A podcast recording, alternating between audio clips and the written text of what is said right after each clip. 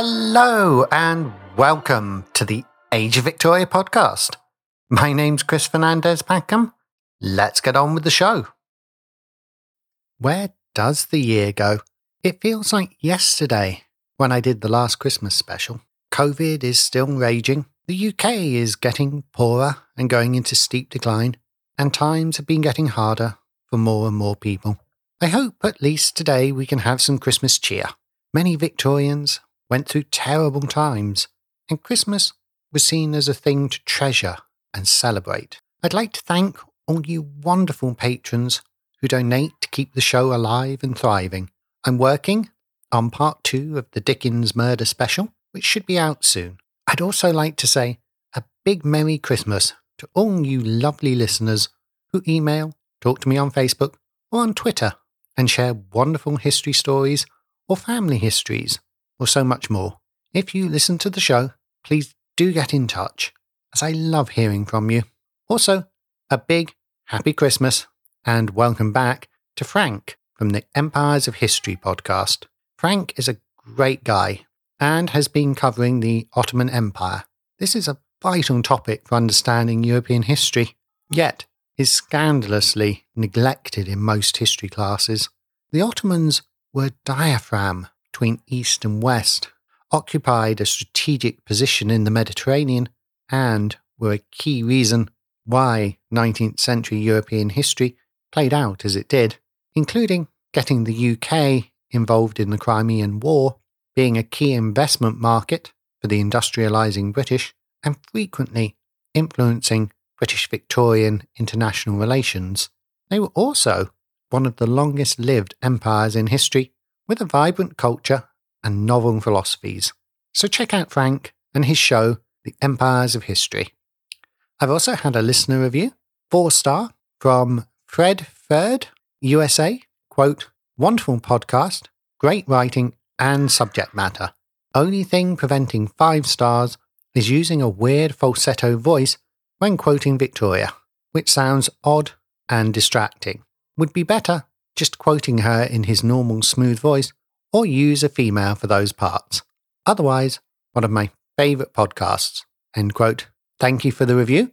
And as always, if there are any female listeners out there who are willing to read for Victoria, I'd love to hear from you. At 2N left me a comment saying, quote, Greetings from the Netherlands. Yes, not Holland. An absolutely lovely episode again. I love the fitting background music when you were talking about the Railway King. You had no idea that I was interested in the Victorian age before starting your podcast.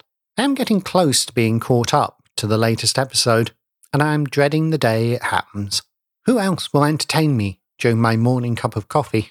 I do want to mention that you made a slight mistake in this episode, number 28, that I cannot get past as a biologist. You said that in most journals you'll find that it was P. infestans that caused the potato blight, but it actually was Herb 1. However, Herb 1 is a P. infestans, but just a specific strain. Just like all coronavirus variants are still just SARS CoV 2, it sounds nitpicky, I know, but I also know you strive for providing the best information possible. Now, I'm going to continue with episode 28 and finish my coffee so I can get to work. Keep up the good work and stay healthy. End quote. I love these tiny little details. No correction is too small. No piece of trivia too obscure. Please send them my way. Now, one thing to emphasize, as I've said before, is that a lot of what we consider very old traditions are actually brand new. But singing, singing was a favourite pastime for the Victorians, and many of the most famous Christmas carols were first written in the Victorian era, or old words were put to new tunes. Here's a list of some of the classics from Queen Victoria's reign.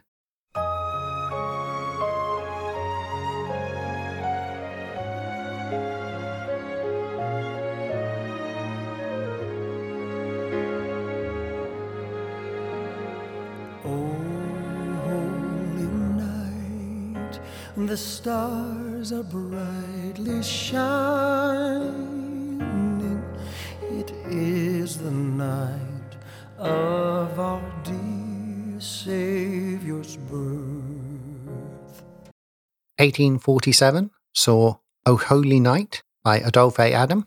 1849 It Came Upon a Midnight Clear, Edmund Sears. 1853 Good King Wenceslas from John Mason Neale. 1857 Jingle Bells by James Lord Pierpont. 1857 again We Three Kings of Orient Are, John Henry Hopkins Jr. 1862 Angels We Have Heard on High from James Chadwick. 1864 Up on the Housetop from Benjamin Hanby. 1865 Go Tell It on the Mountain. 1865 as well What Child Is This? 1868 saw O Little Town of Bethlehem. And finally, 1887 Away in a Manger. That does mean we know that Prince Albert never heard O Little Town of Bethlehem or Away in a Manger. Some of these carols were controversial at the time, or their composers. Reverend Dr. Neale had time to write Good King Wenceslas because he was an Anglican but was ostracized from the church for his support of the Oxford movement. Unable to get a ministry, he spent years working to help the poor, founded an order of nuns, and continued his top eight scholarship. He wrote a book called Deeds of Faith for his daughter Agnes in 1849 and told the Wenceslas legend as the eleventh story. He said, quote, The eleventh, supposing it a legend, is a legend of such extreme beauty that it may well find a place in a series of tales like the present. He was clearly taken with it and worked it into a carol. The music was based off a 13th century song, Tempest ad est floridum, or Spring has unwrapped her flowers, and Neale drew heavily on the Swedish Finnish published work Piae Cantiones from the 16th century. And yes, I know I pronounced that incorrectly. All in all, it took a huge amount of research, dedication, and a lot of creativity to bring together these influences to create the new, soon to be all time classic. I'm sure it won't surprise you that critical reception, the time was harsh, and nobody seemed to recognise that it was a work for the ages. Luckily, Neale didn't believe in copyrighting and wanted his work to be part of the common community of Christendom, as he put it, so it was easily reproduced. I think he would be delighted to hear that his carol has become one of the most famous songs in the world, although what he'd think of the various arrangements, I'm not sure. The Financial Times swears the best ever version is by the Sky Diggers on their 2013 EP. I'm not convinced, but it's worth a listen if you like an edgy Christmas arrangement. I think the absolute best version, one that probably nails the original intent, was Good King Wenceslas from Piae Cantiones by the Danish National Vocal Ensemble, conducted by Michael Bojesen and with Michala Petri on recorder. You can find it on various famous video sites, but I can't play you a clip here for copyright reasons. The original Reverend Neale would be horrified. Purists might say it is supposed to be a duet only, but nuts to them. If you want an English folk version, try the always fabulous Blackmore's Night Good King Wenceslas live at Minstrel Hall. And yes, it is that Ritchie Blackmore from Deep Purple.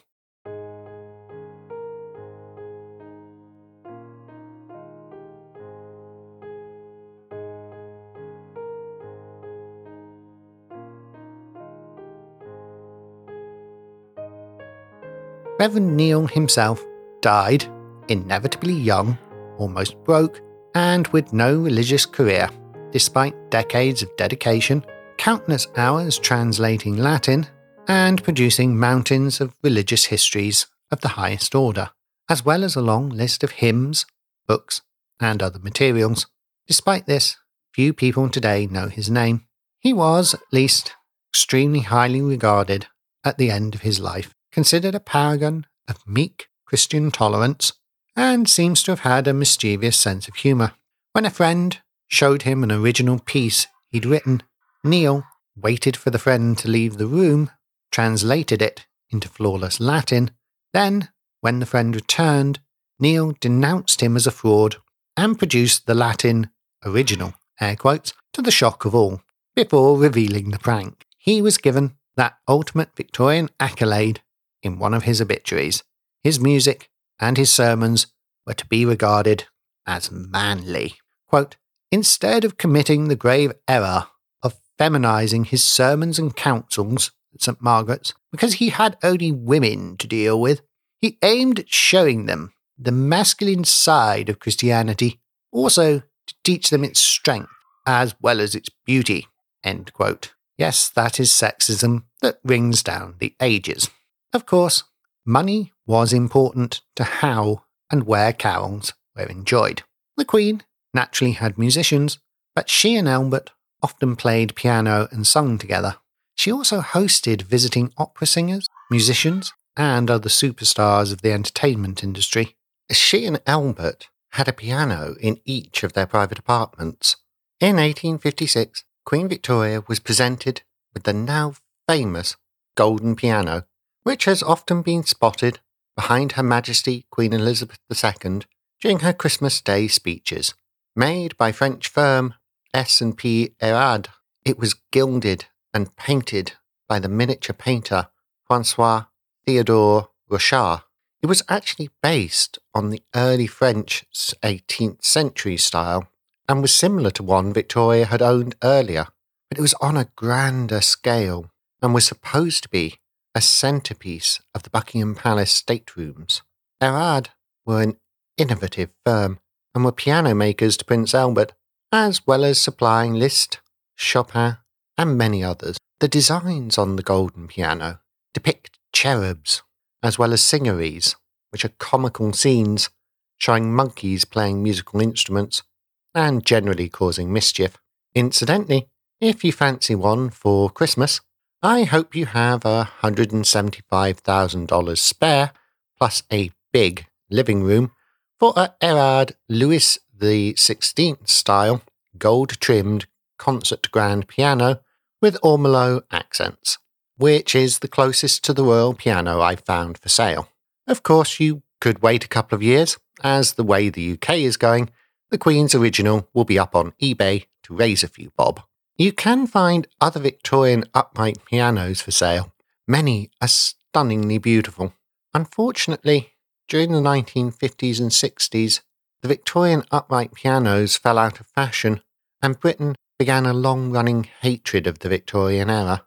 Thousands of elaborate antique pianos have simply been scrapped or burnt. As one antiques dealer said, quote, one was advertised recently for 26,000 euros, but in local auctions here, unrestored ones are more likely to fetch 26 quid.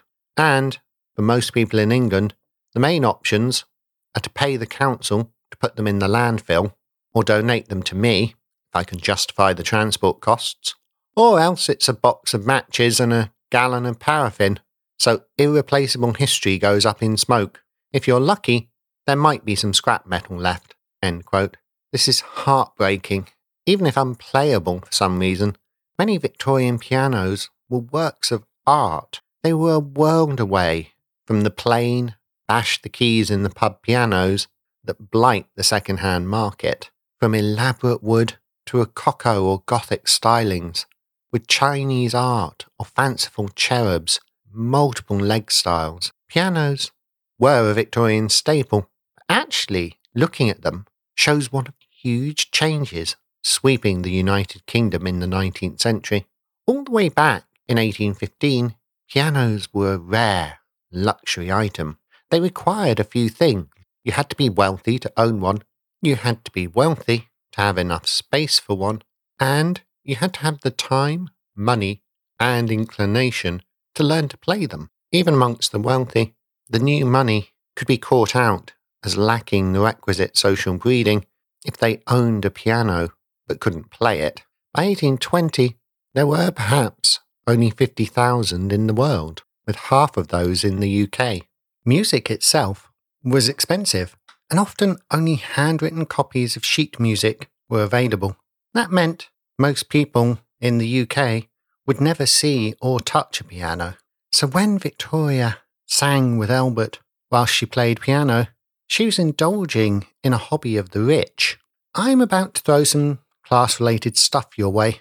So, just a brief note that the British class system was very close to a caste system, but it wasn't, and it had a lot of gradations, although social mobility was seen as a bad thing. It wasn't just upper, middle, and lower class. Our full rundown could reasonably include monarchy, then the royal family, which sit above the upper class, then the upper upper class, which was the top of the aristocracy, then the lower upper class, like the viscounts or barons or knights. Then there were the gentry, who skirted the borders of the lower upper class and upper middle class. There was the upper middle class, the middle middle class, and the lower middle class, who often clung on in genteel poverty. Below them sat the mass of the working class, also known as the mob. The upper working class could be rich tradesmen, and a very few of those could actually be rather rich. Then the lower working class, where most of the population sat, perhaps 80%, whilst below them were the precarious, who teetered above the underclass, followed by the wretched underclass, who were clinging grimly on to life, perhaps only with the army or navy as a chance of escape. Then, below them, were the destitute and the damned, stealing food from the gutters or dying in the workhouses. Victorians, of course, knew very precisely what class people belonged to, and even today in Britain, people are pretty class conscious, and class restrictions blight our society. In the 1850s, something interesting was happening. The middle class was getting richer, larger, and had more time. They had better houses with the room and stability for pianos. Piano playing was a marker of social aspiration and even social climbing. Many upper class Victorians sneered at richer upper middle class families and their middle class daughters with pianos, but gradually, as they became more common, a grudging acceptance set in. Then came the really big changes industrialization that allowed mass production of pianos in Germany, America, and the United Kingdom, combined with a novel concept hire purchase agreements. A middle class family could buy a piano with a deposit, followed by regular payments an installment plan, a novel financial innovation. Cheap sheet music began to be produced, and pianos even started appearing in theatres and pubs. Even the lower middle class could begin to aspire to owning and playing a piano during the 1860s and 1870s. Famous Steinway, for example, appeared in 1853, with the inferior square pianos being slowly replaced with the far superior but manageable uprights. Since music had to be live, access to a piano was an enormous boost to middle class domestic life, from dances to relaxation to hymns, all in the comfort of the respect middle class home. Even the most conservative Anglican Christian or highest minded temperance campaigner could approve of this kind of piano, played at home, although things were seldom as straightforward as they appear, as Holman Hunt's famous painting, The Awakening Conscience, shows, with its protagonist sitting in front of the piano as the virtuous young lady finds her resolve at the last moments of the dastardly seduction. Not that the middle class were playing grand pianos. The piano is a very complex instrument, and the grand piano solved some design problems at the cost of space. There were a form of upright piano in the Georgian era, but they were often extremely tall, far too tall for a middle class home in town. Just a reminder when you watch period dramas, people described as middle class are living in homes that would have actually been upper class homes or country houses of the super rich. British housing has always been on the small side, and TV producers always upsize on rooms to make shooting easier. Since the working class, often in rental accommodation, was cramped, unhygienic, and back to back with no lighting, Christmas carols at a piano were a long way down the list of priorities, unlike, say, campaigning for the right not to have to work 12 hour days in a coal mine or the right to have water free from sewage. Even for the middle classes, a piano needed to be compact. Many technological breakthroughs were needed. The upright piano soon made the old square styles obsolete. They were smaller than grand pianos and could be mass produced, but they needed some serious design innovation.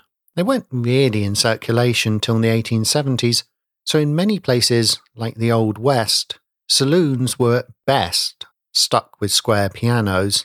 You can knock the ideas of saloons in Nowheresville, Nebraska, having modern pianos in cheap saloons in the 1870s and even the 1880s right on the head. Even if the owner had laboriously dragged one onto a train, then a wagon, to the establishment at enormous expense, he would have struggled to get someone who knew how to play them. Oh, and good luck finding a piano tuner out on the prairies. That old time prospector in the movies who mysteriously knows how to play in a deserted saloon whilst the hero narrows his eyes and the villain has a last shot of whiskey was a Hollywood fantasy. If a cowboy wanted Christmas music, he had to go to church or the local theatre. Oh, and even if they had a piano in the saloon, they wouldn't have played that classic Hollywood ragtime either. The first published ragtime piano piece was W.H. Krell's Mississippi Rag in 1897.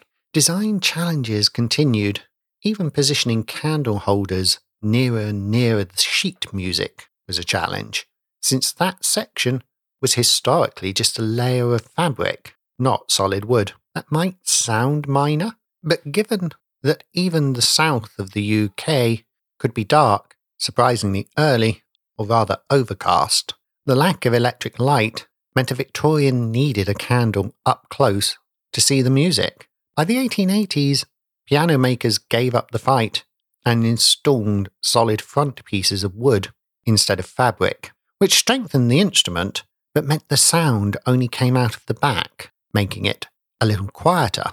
Yet this in turn allowed better strings at higher tension, made possible by techniques learnt from the telegraph, in turn leading to louder pianos. Even the number of octaves was in flux. Early Georgian pianos often had only four octaves. Ironically, this upsizing trend is ongoing as modern electric pianos continue to extend their register. All in all, progress was rapid, but hugely diverse with a dizzying array of styles across countries and makers. To say you can trace the linear progress of the history of the piano would be like saying you could trace the linear development of the car. You can point to some moments where things are becoming a more common feature, in the very same way you can see when seatbelts arrive, but not much more. For the working class, pianos represented the music hall and the pub but both of those could easily cater for Christmas music, like simple carols. Still, it was a rare working class person who ever touched a piano. For them, the most common instruments would be cheap fiddles, washboards, cymbals, flutes, and spoons. In America, though, many higher class brothels, especially in New Orleans, enthusiastically adopted pianos to advertise their status. What does this mean for Victorian Christmas carols? Well, it is a very good reminder that the sounds you hear today would not have been how the Victorians would have heard them. Instruments would have been different. Tuning might have been a touch more inconsistent than we are used to. So local musicians might well have had to change keys to adapt. It would have been a rare Victorian who heard trumpets, cymbals, and harps in a cathedral for a candlelit Christmas concert, despite every Christmas concert these days being called a Victorian Christmas. If you are feeling picky when watching a period drama, just check out the style of piano and the class of the person playing it. The baby grand, for instance, wasn't invented till the 1880s, and no Victorian middle class man was buying his daughters a sleek black grand concert piano with no decorations or putting it in the ballroom in the 1840s. the best place for highly polished music for the Victorians would have been a large church or an aristocrat's house. For most middle classes, someone played piano at home whilst the guests either listened or sang. It was communal and helped form strong bonds, which means if you want to hear traditional Victorian Christmas carols, you don't need the candlelight orchestra at the Royal Albert Hall. You need a piano, some sheet music, lots of friends to sing along with, and plenty of steaming hot punch to enjoy before you have mince pies and light the flaming bowl of alcohol for a nice game of Snapdragon before bed. As always, I've decided to provide an alternative for those of you lily livered milksops too afraid to play a manly game of Snapdragon. Here is a little Christmas story. I know last year we talked about the dangers of Victorian sweets and the mass poisonings, so I think we should do something less dramatic. How about a nice story? How about a nice story about a man, his daughter, and a child's favourite doll? Very festive. What could go wrong with a doll at Christmas?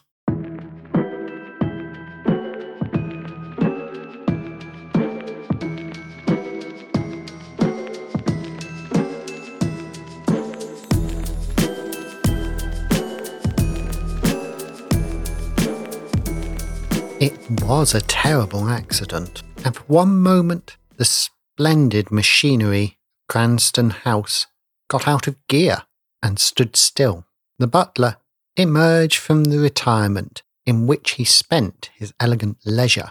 Two grooms of the chamber appeared simultaneously from opposite directions. There were actually housemaids on the grand staircase, and those who remember the facts most exactly assert that Mrs. Pringle herself positively stood upon the landing. Mrs. Pringle was the housekeeper. As for the head nurse, the under nurse, and the nursery maid, their feelings cannot be described. The head nurse laid one hand upon the polished marble balustrade and stared stupidly before her.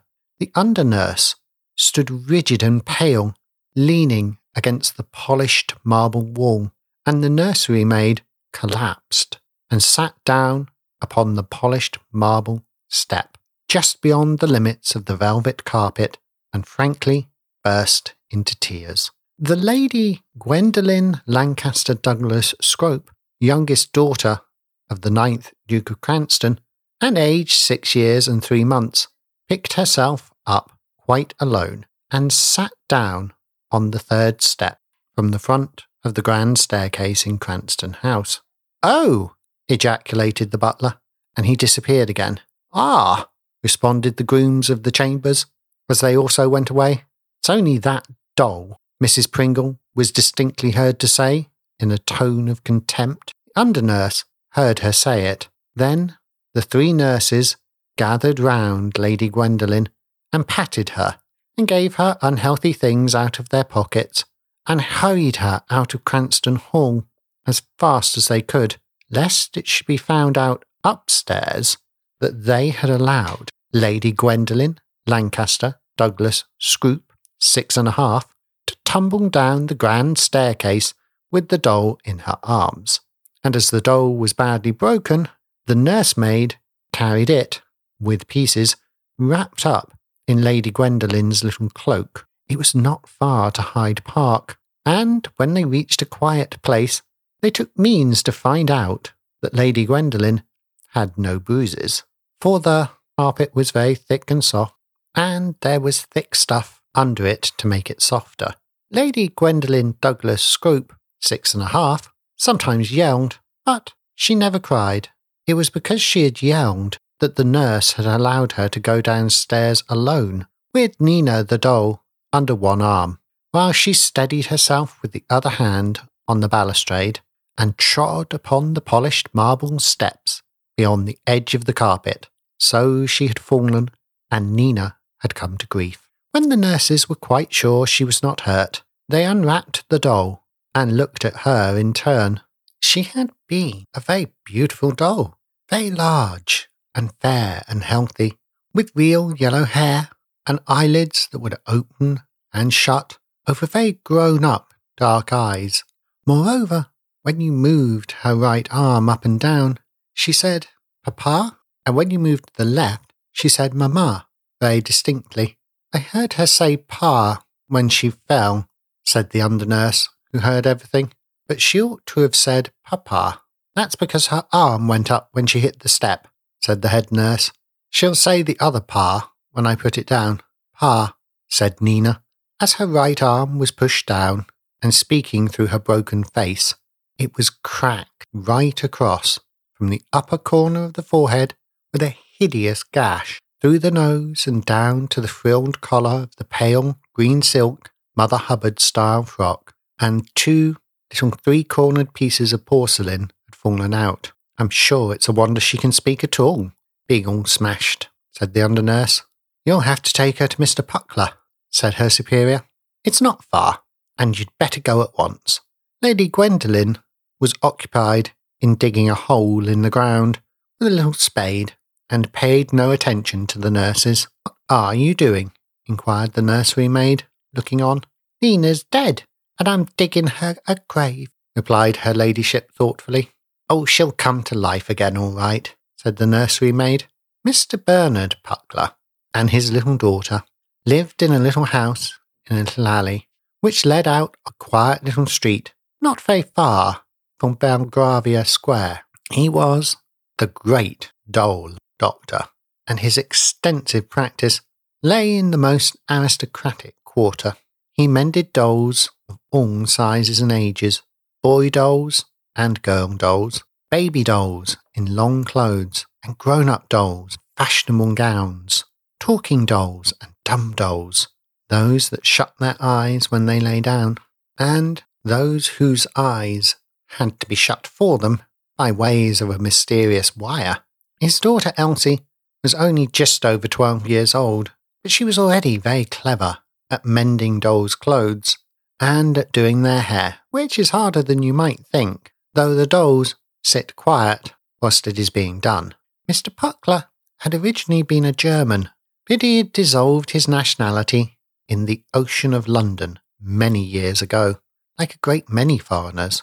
He still had one or two German friends, however, who came on Saturday evenings and smoked with him and played piquet or skat with him for farthing points and called him Herr Doctor, which seemed to please Mr. Puckler very much. He looked older than he was, for his beard was rather long and ragged, his hair was grizzled and thin, and he wore horn rimmed spectacles. As for Elsie, she was a thin, pale child, very quiet and neat, with dark eyes and brown hair that was plaited down her back and tied with a bit of black ribbon. She mended the dolls' clothes and took the dolls back to their homes when they were quite strong again. The house was a little one, but too big for the two people who lived in it.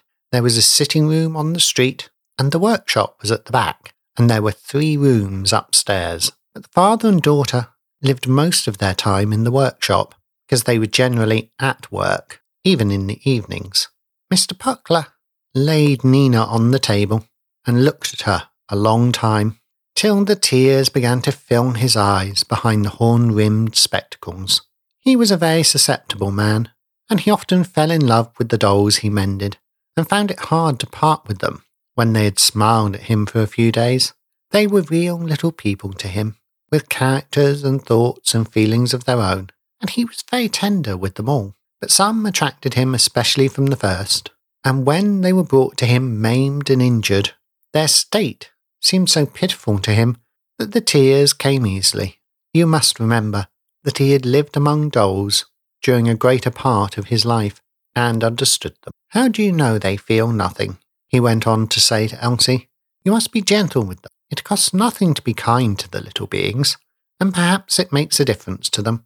And Elsie understood him because she was a child, and she knew that she was more to him than all the dolls. He fell in love with Nina at first sight, perhaps because her beautiful brown glass eyes were something like Elsie's own, and he loved Elsie first and best with all his heart, and besides, was a very sorrowful case. Nina had evidently not been long in the world.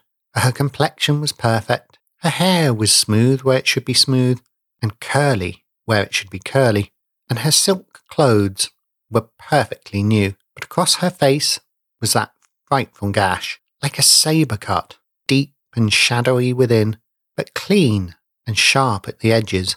When he tenderly pressed her head close to the gaping wound, the edges made a fine grating sound that was painful to hear, and the lids of the dark eyes quivered and trembled as though Nina were suffering dreadfully.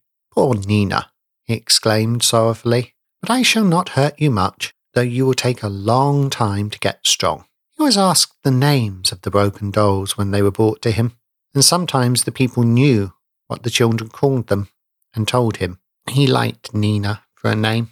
Altogether, and in every way, she pleased him more than any doll he had seen for many years, and he felt drawn to her and made up his mind to make her perfectly strong and sound, no matter how much labour it might cost him. Mr. Puckler worked patiently, a little at a time, and Elsie watched him. She could do nothing for poor Nina, whose clothes needed no mending. The longer the doll doctor worked, the more fond he became of the yellow hair and the beautiful brown glass eyes. He sometimes forgot all the other dolls that were waiting to be mended, lying side by side on the shelf, and sat for an hour gazing at Nina's face whilst he racked his ingenuity for some new invention by which to hide the smallest trace of the terrible accident. She was wonderfully mended. Even he was obliged to admit that, but the scar was still visible to his keen eyes, a very fine line right across the face, downwards from right to left. Yet all the conditions had been most favourable for a cure, since the cement had set quite hard at the first attempt, and the weather had been fine and dry, which makes a great difference in a doll's hospital. At last he knew he could do no more, and the under nurse had already come twice to see whether the job was finished, as she coarsely expressed it. Nina is not quite strong yet, Mr. Puckler had answered each time. He could not make up his mind to face the parting, and now he sat before the square table at which he worked, and Nina lay before him for the last time, big brown paper box beside. It stood there like her coffin, waiting for her, he thought. He must put her into it, and lay tissue paper over her dear face, and then put on the lid. And at the thought of trying the string, his sight was dim with tears again. He was never to look into the glassy depths of the beautiful brown eyes any more, nor to hear the little wooden voice say Papa and Mamma. It was a very painful moment. In the vain hope of gaining time before the separation, he took up the little sticky bottles of cement and glue and gum and colour looking at each one in turn, and then at Nina's face. All his small tools lay there, neatly arranged in a row, but he knew that he could not use them again for Nina. She was quite strong at last, and in a country where there should be no cruel children to hurt her, she might live a hundred years with only that almost imperceptible line across her face to tell of the fearful thing that had befallen her on the marble steps of Cranston Hall. Suddenly, Mr. Puckler's heart was quite full, and he rose abruptly from his seat and turned away. Elsie, he said unsteadily, you must do it for me. I cannot bear to see her go into the box. So he went and stood at the window, his back turned, whilst Elsie did what he had not the heart to do. Is it done? he asked, not turning round. Then take her away, my dear.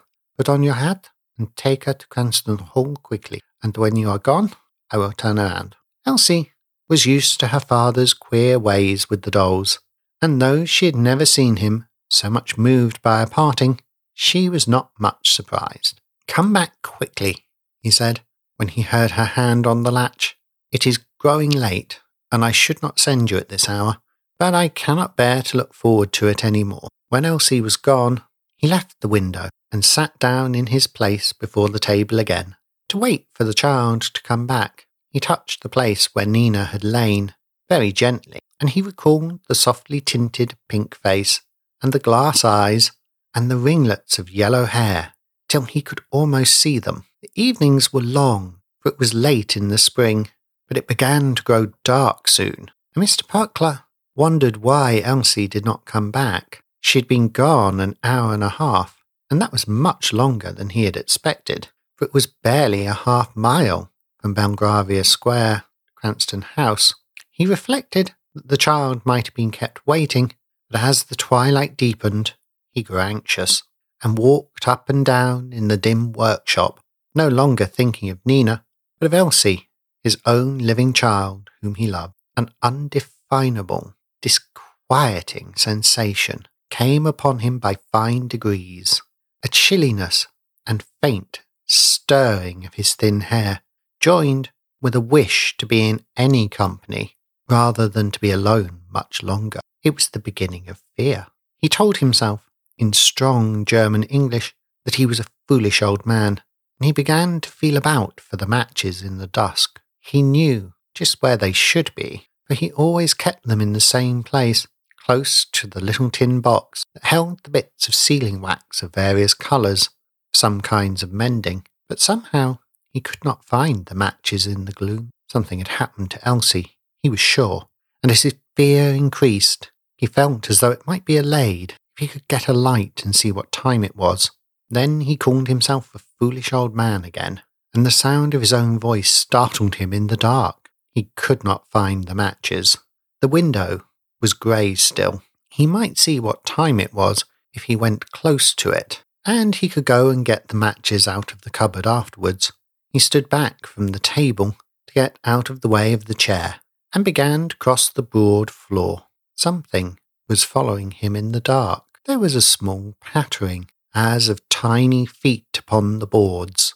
He stopped and listened, and the roots of his hair tingled. It was nothing, and he was a foolish old man. He made two steps more, and he was sure that he heard the little pattering again. He turned his back to the window, leaning against the sash, so that the panes began to crack, and he faced the dark. Everything was still and it smelt of paste and cement and wood filings as usual. Is that you, Elsie?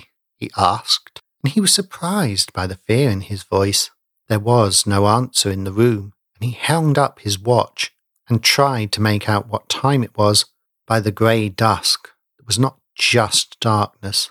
So far as he could see, it was within two or three minutes of ten o'clock. He had been a long time alone. He was shocked and frightened for Elsie out in London so late, and he almost ran across the room to the door. As he fumbled for the latch, he distinctly heard the running of the little feet after him. Mice! he exclaimed feebly. Just as he got the door open, he shut it quickly behind him and felt as though some cold thing had settled on his back and were writhing upon him. The passage was quite dark, but he found his hat out into the alley in a moment, breathing more freely, and surprised to find how much light there still was in the open. He could see the pavement clearly under his feet, and far off in the street to which the alley led, he could hear the laughter and calls of children playing some game out of doors. He wondered how he could have been so nervous, and for an instant he thought of going back into the house to wait quietly for Elsie, but instantly he felt that nervous fright of something stealing over him again. In any case, it was better to walk up to Cranston House and ask the servants about the child.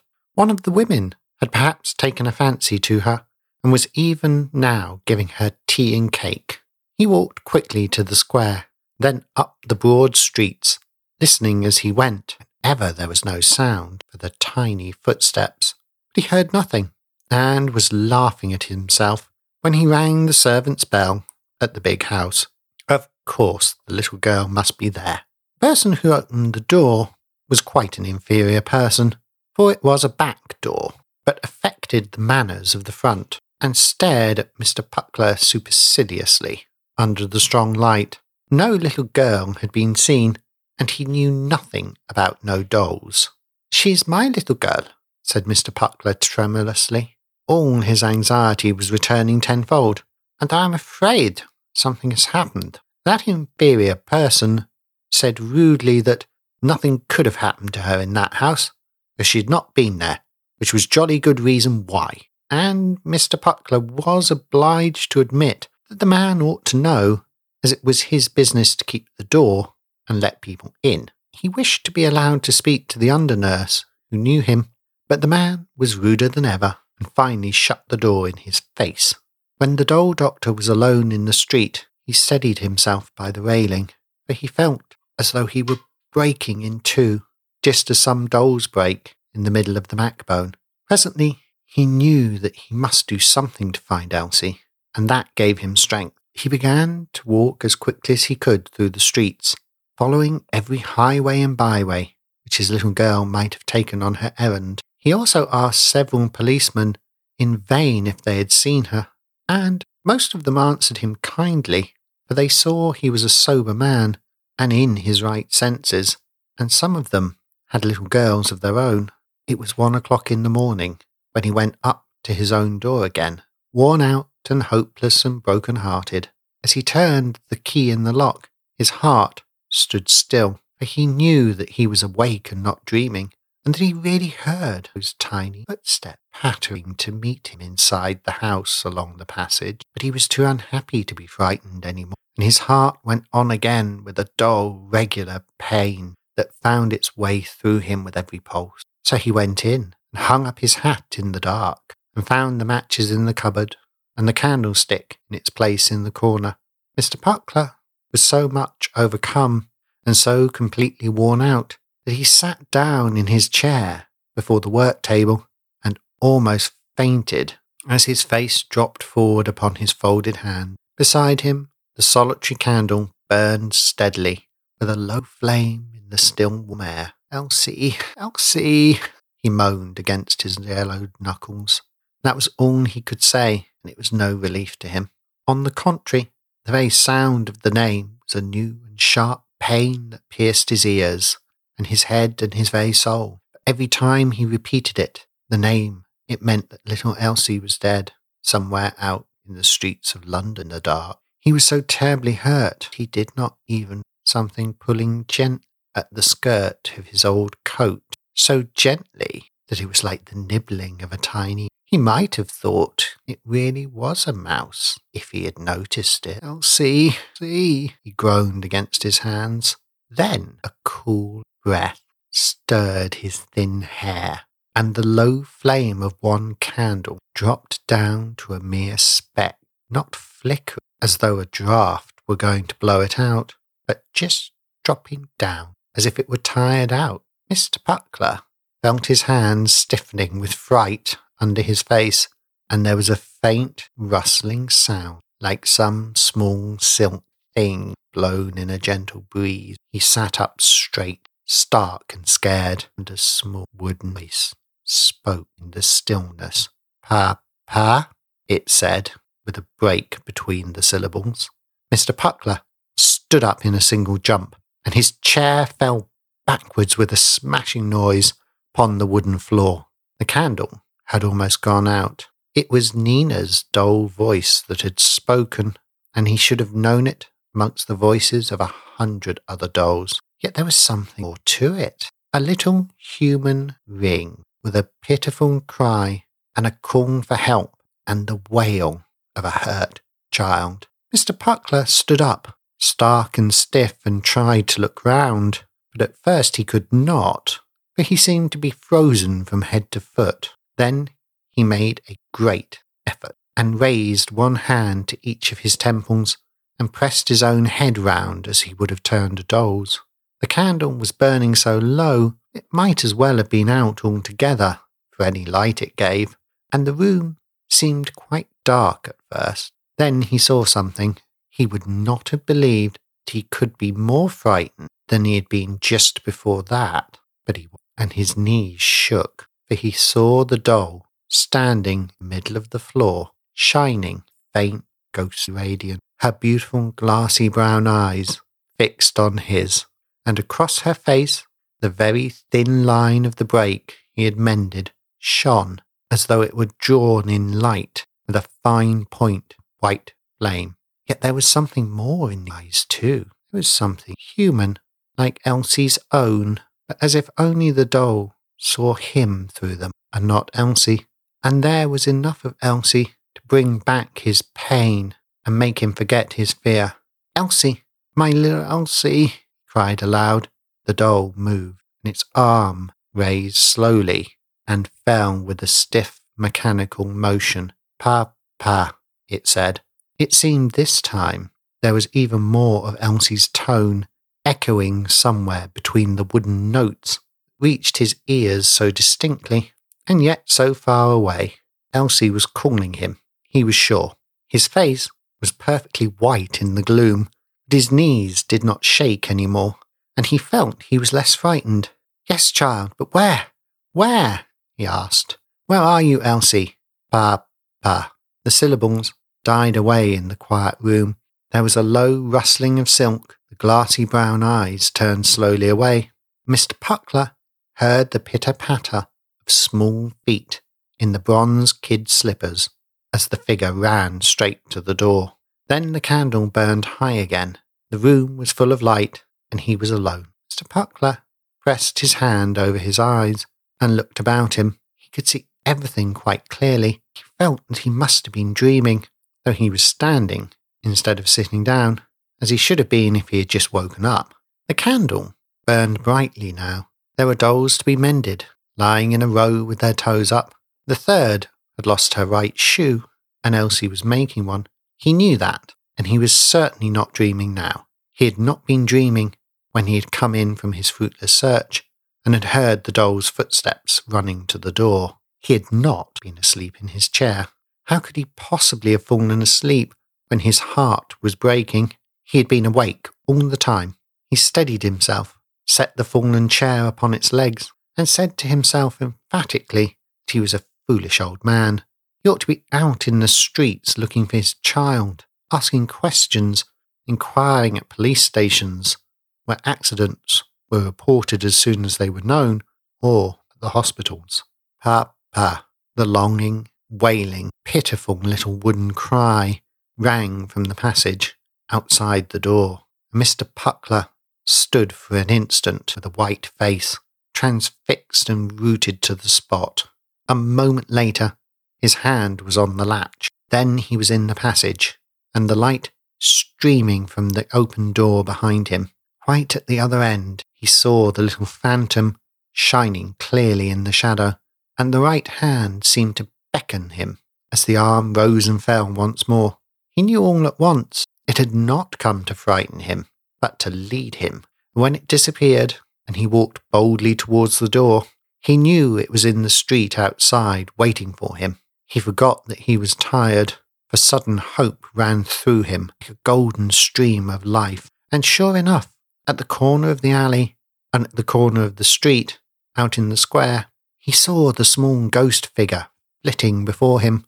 Sometimes it was only a shadow, where there was other light. Then the glare of lamps made a pale green sheen on its mm. little Mother Hubbard frock of silk and sometimes where the streets were dark and silent, the whole figure shone out brightly, with its yellow curls and rosy neck. It seemed to trot along like a little child, and Mr. Puckler could almost hear the pattering of the bronze kid slippers on the pavement as it ran, but it went very fast, and he could only just keep up with it, tearing along with his hat on the back of his head, his thin brown hair blown by the night breeze. On and on he went, he had no idea where he was, did not even care, he certainly knew that he was going the right way. Then, at last, in a wide, quiet street, he was standing before a big, sober looking door. It had two lamps on either side of it, polished brass bell handle, which he pulled, and just inside, when the door opened, in the bright light, there was the little shadow, the pale green sheen of the little silk dress. And once more, the same small cry came to his ears, less pitiful, more longing. Papa? The shadow turned suddenly bright. Out of the brightness, beautiful brown glass eyes were turned up happily to his, whilst the rosy mouth smiled so divinely that the phantom doll almost like a little angel then. A little girl was brought in soon after ten o'clock, said the quiet voice of the hospital doorkeeper. I think they thought she was only stunned she was holding a big brown paper box against her, and they could not get it out of her arms. She had a long plait of brown hair that hung down as they carried her. She is my little girl, said Mr. Puckler. He hardly knew his own voice.